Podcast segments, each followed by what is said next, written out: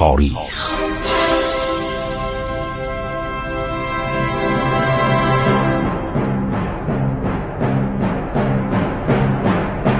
کاری از گروه جوان و اندیشه رادیو جوان.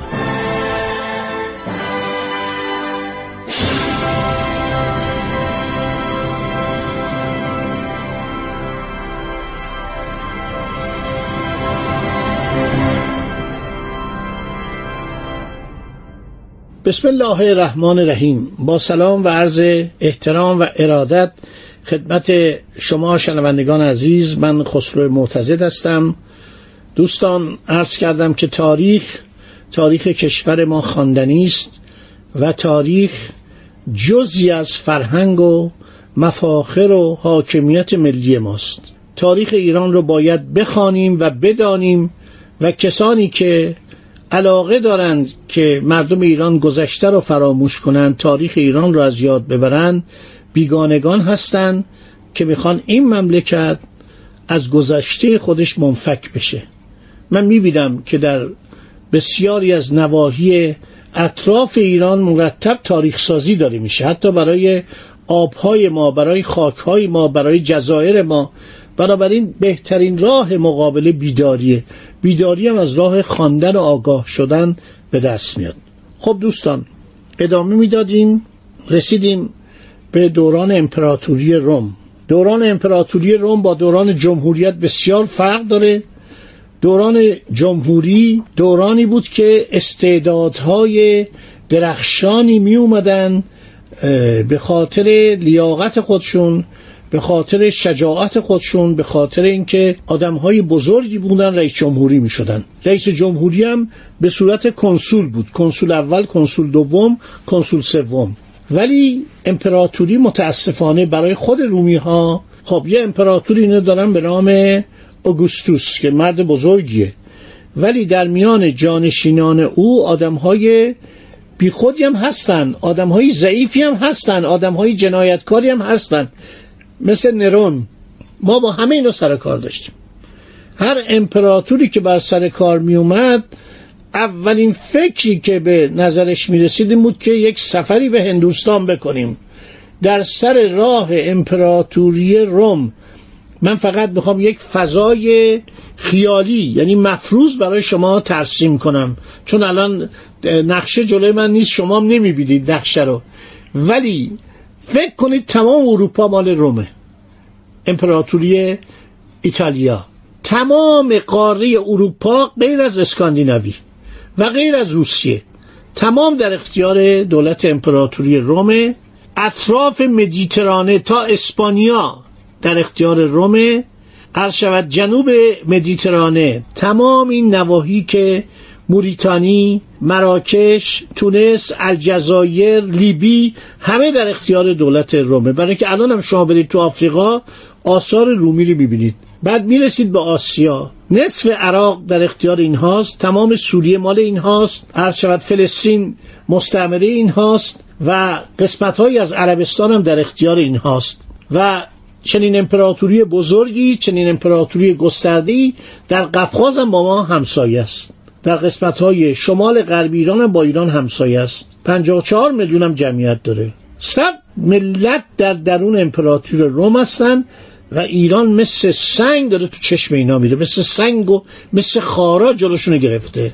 و اینها مانند امپراتوران عثمانی که همیشه فکر تسخیر ایران بودن اینها هم به فکر تسخیر ایران هستن. حالا هر امپراتوری که میاد حتی در سنین کم ها فکر کنیم مثلا 18 ساله. میگو بریم ایران رو بگیریم. یه لشکرکشی بکنیم ایران رو بگیریم. در دوران جمهوریت که این اتفاقات افتاده از دورانی که امپراتوری روم ایجاد شده در دوران اگوستوس اونم جنگ کردن مرتب با ایران. حالا میگم اسامی رو براتون میگم. یه ارتش خیلی قوی هم داره. ارتش پیاده نظام داره. عرض کردم که وقتی کراسوس به ایران حمله کرد 41 هزار سرباز آورد. یعنی اصلا ایران به نظرش نمی اومد رفته بود تمام ترکیه رو گرفته بود. جایی که امروز ترکیه خوانده میشه. اون موقع بهش بودن آناتولیا. کلیچیه کاپادوکیه تمام اینا نوایی رو گرفته بود. یونان گرفته بود. بالکان گرفته بود. تمام این نوایی در اختیار روم بود. پومپی کراسوس جولیوس سزار مارک آنتوان همین شکست خوردن. سزار اگر زنده بود به ایران حمله می‌کرد. صد هزار سرباز آماده کرده بود.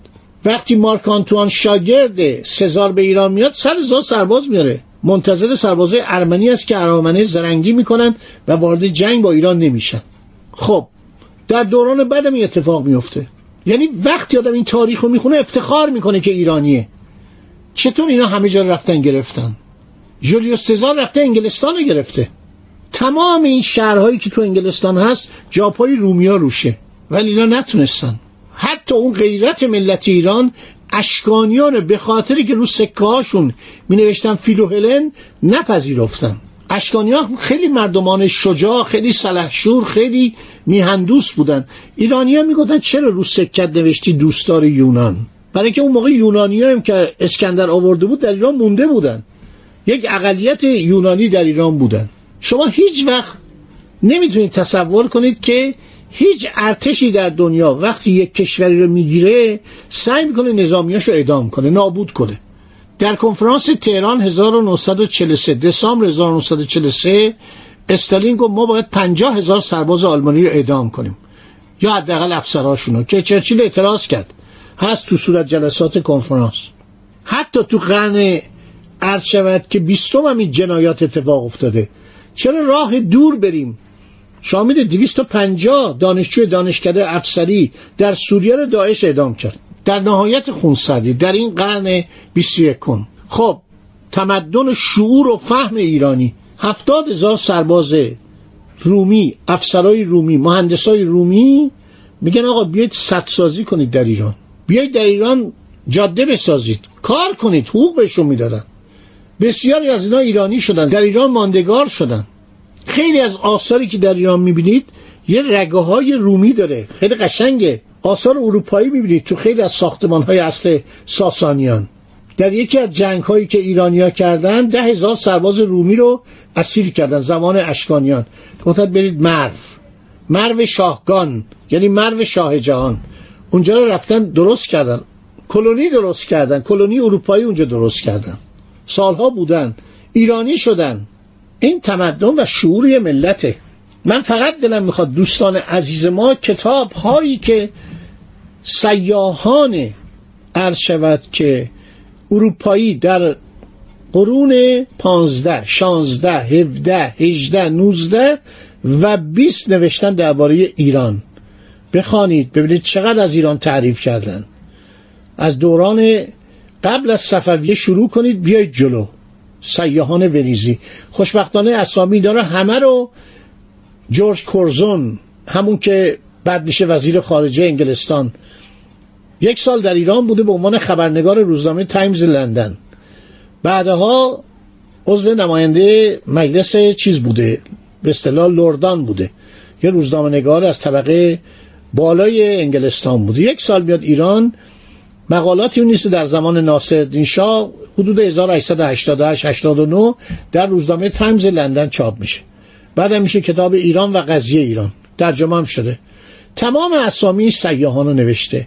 اغلب اینا از ایران تعریف کردن. از مهمان نوازی از سخاوت از دست و دلبازی از ادب و تربیت ایرانی ها میگو مهمانی ایرانی ها مهمان نوازیشون واقعیه. دروغی نیستش ظاهرسازی نیستش. همشون تعریف کردن.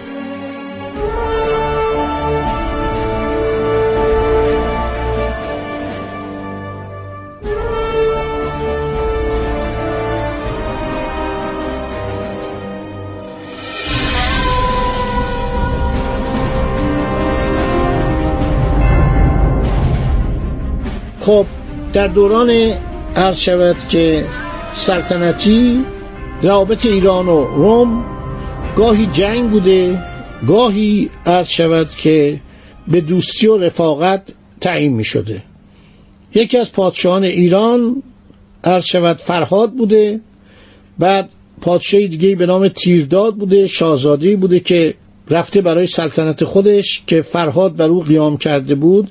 نزد اکتاویوس عرض شود که پناهنده میشه. اکتاویوس پسر فرهاد رو مانند گروگانی نگهداری می‌کنه. از جنگ با فرهاد خودداری می‌کنه. خیلی جالبه. تیرداد شاهزاده یاقی پسر فرهاد پادشاه ایران رو بر میداره میره به روم پناهنده میشه به اکتاویوس. اکتاویوس این پسر رو نگه میداره و فرهاد سالها بعد پادشاه ایران وارد صحبت میشه مذاکره می‌کنه که این تیرداد یاقی رو برگردون. اوگوستوس یا اکتاویوس این کارو نمی‌کنه. میگه که من مهمان نوازی باید بکنم و اینو بر نمیگردونم. ولی فرهاد رو برمیگردونه پسر فرهاد. عرض شود که یک کاری می‌کنه که خیلی خوشحال میشه اکتاویوس. پرچمهای کراسوس و پرچمهای آنتوانو که در ایران مونده بود متعلق به ارتش روم اینو برمیگردونه خیلی خوشحال میشن. یک شاعری از به نام هوراس. شاعر معروف رومی اکتاویوس رو خیلی مورد ستایش قرار میده که تو پرچمهای ارتش روم رو که به دست ایرانی ها در دو جنگ افتاده بود تو پس گرفتی. رابطه ایران و روم بسیار خوب میشه. همونطور که عرض کردم موزا رو به ایران میفرستن و موزا میشه ملکه ایران که موزا کاری می‌کنه که فرهاد پسرهای خودشو بفرسته به روم. میگه آقا بفرست برن اونجا تحصیلات بکنن زبان لاتین یاد بگیرن دانشمند بشن سیاست یاد بگیرن. این سبب میشه که بعضی از این شاهزادگان میرن و رومیزه میشن ایتالیایی میشن. میشه گفت اینا رو حالت ایتالیایی پیدا می‌کنن. مردم ایران اینا رو نمیپسندن. این خیلی جالبه. مردم شاهزادگانی که رفته بودن روم و در اونجا کاملا رومی شده بودن عرض شود که اینها رو مورد علاقه قرار نمیدن. فرهاد چهارم به تحریک موزا که زنش بوده همسر ایتالیاییش بوده مسموم میشه و پسرش فرهاد پنجم که مورخین رومی میگن فراتسیس میاد و پادشاه میشه. فرهادک. فراتسیس رو میشه ترجمه کرد فرهادک. او پس از مسموم کردن پدرش همراه با مادرش بر تخت سلطنت نشست. بنابراین دولت روم تقریبا یک نفوذ عرض شود که دیپلماسی بسیار زیادی در ایران پیدا می‌کنه. ارود دوم یا اشک 16 بعضی میگن این ارود سوم هستش. این شخص شاهزاده اشکانی بوده. پس از فرهاد پادشاه میشه. چهار سال بعد در شکارگاه کشته میشه. بعد شخصی به نام وانان که در روم زندگی می‌کرده این از روم دعوتش می‌کنن. این پسر فرهاد بوده. این میاد اخلاق رومی داشته. مردم ایران قبولش نمی‌کنن و اینو برکنار می‌کنن. در دوران سلطنت فرهاد چهارم فرهاد پنجم یک واقع تازه رخ میده. این واقع خیلی مهمه. تاریخ جهان رو عوض می‌کنه. این واقع عبارت است از تولد حضرت مسیح و سال اول میلادی عرض شود که مبدع تاریخ میشه حالا نه 300 سال بعد. پس دوستان رسیدیم به دوران اشکانیان سلطنت فرهاد چهارم فرهاد پنجم و ارود دوم یا اشک 16 هم که مسیحیت در روم آغاز میشه. کم کم مسیحیت وارد بدنه تاریخ میشه وارد سیاست میشه و به روابط ایران و روم هم مرتبط میشه که در برنامه آینده ادامه خواهم داد. خدا نگهدار شما.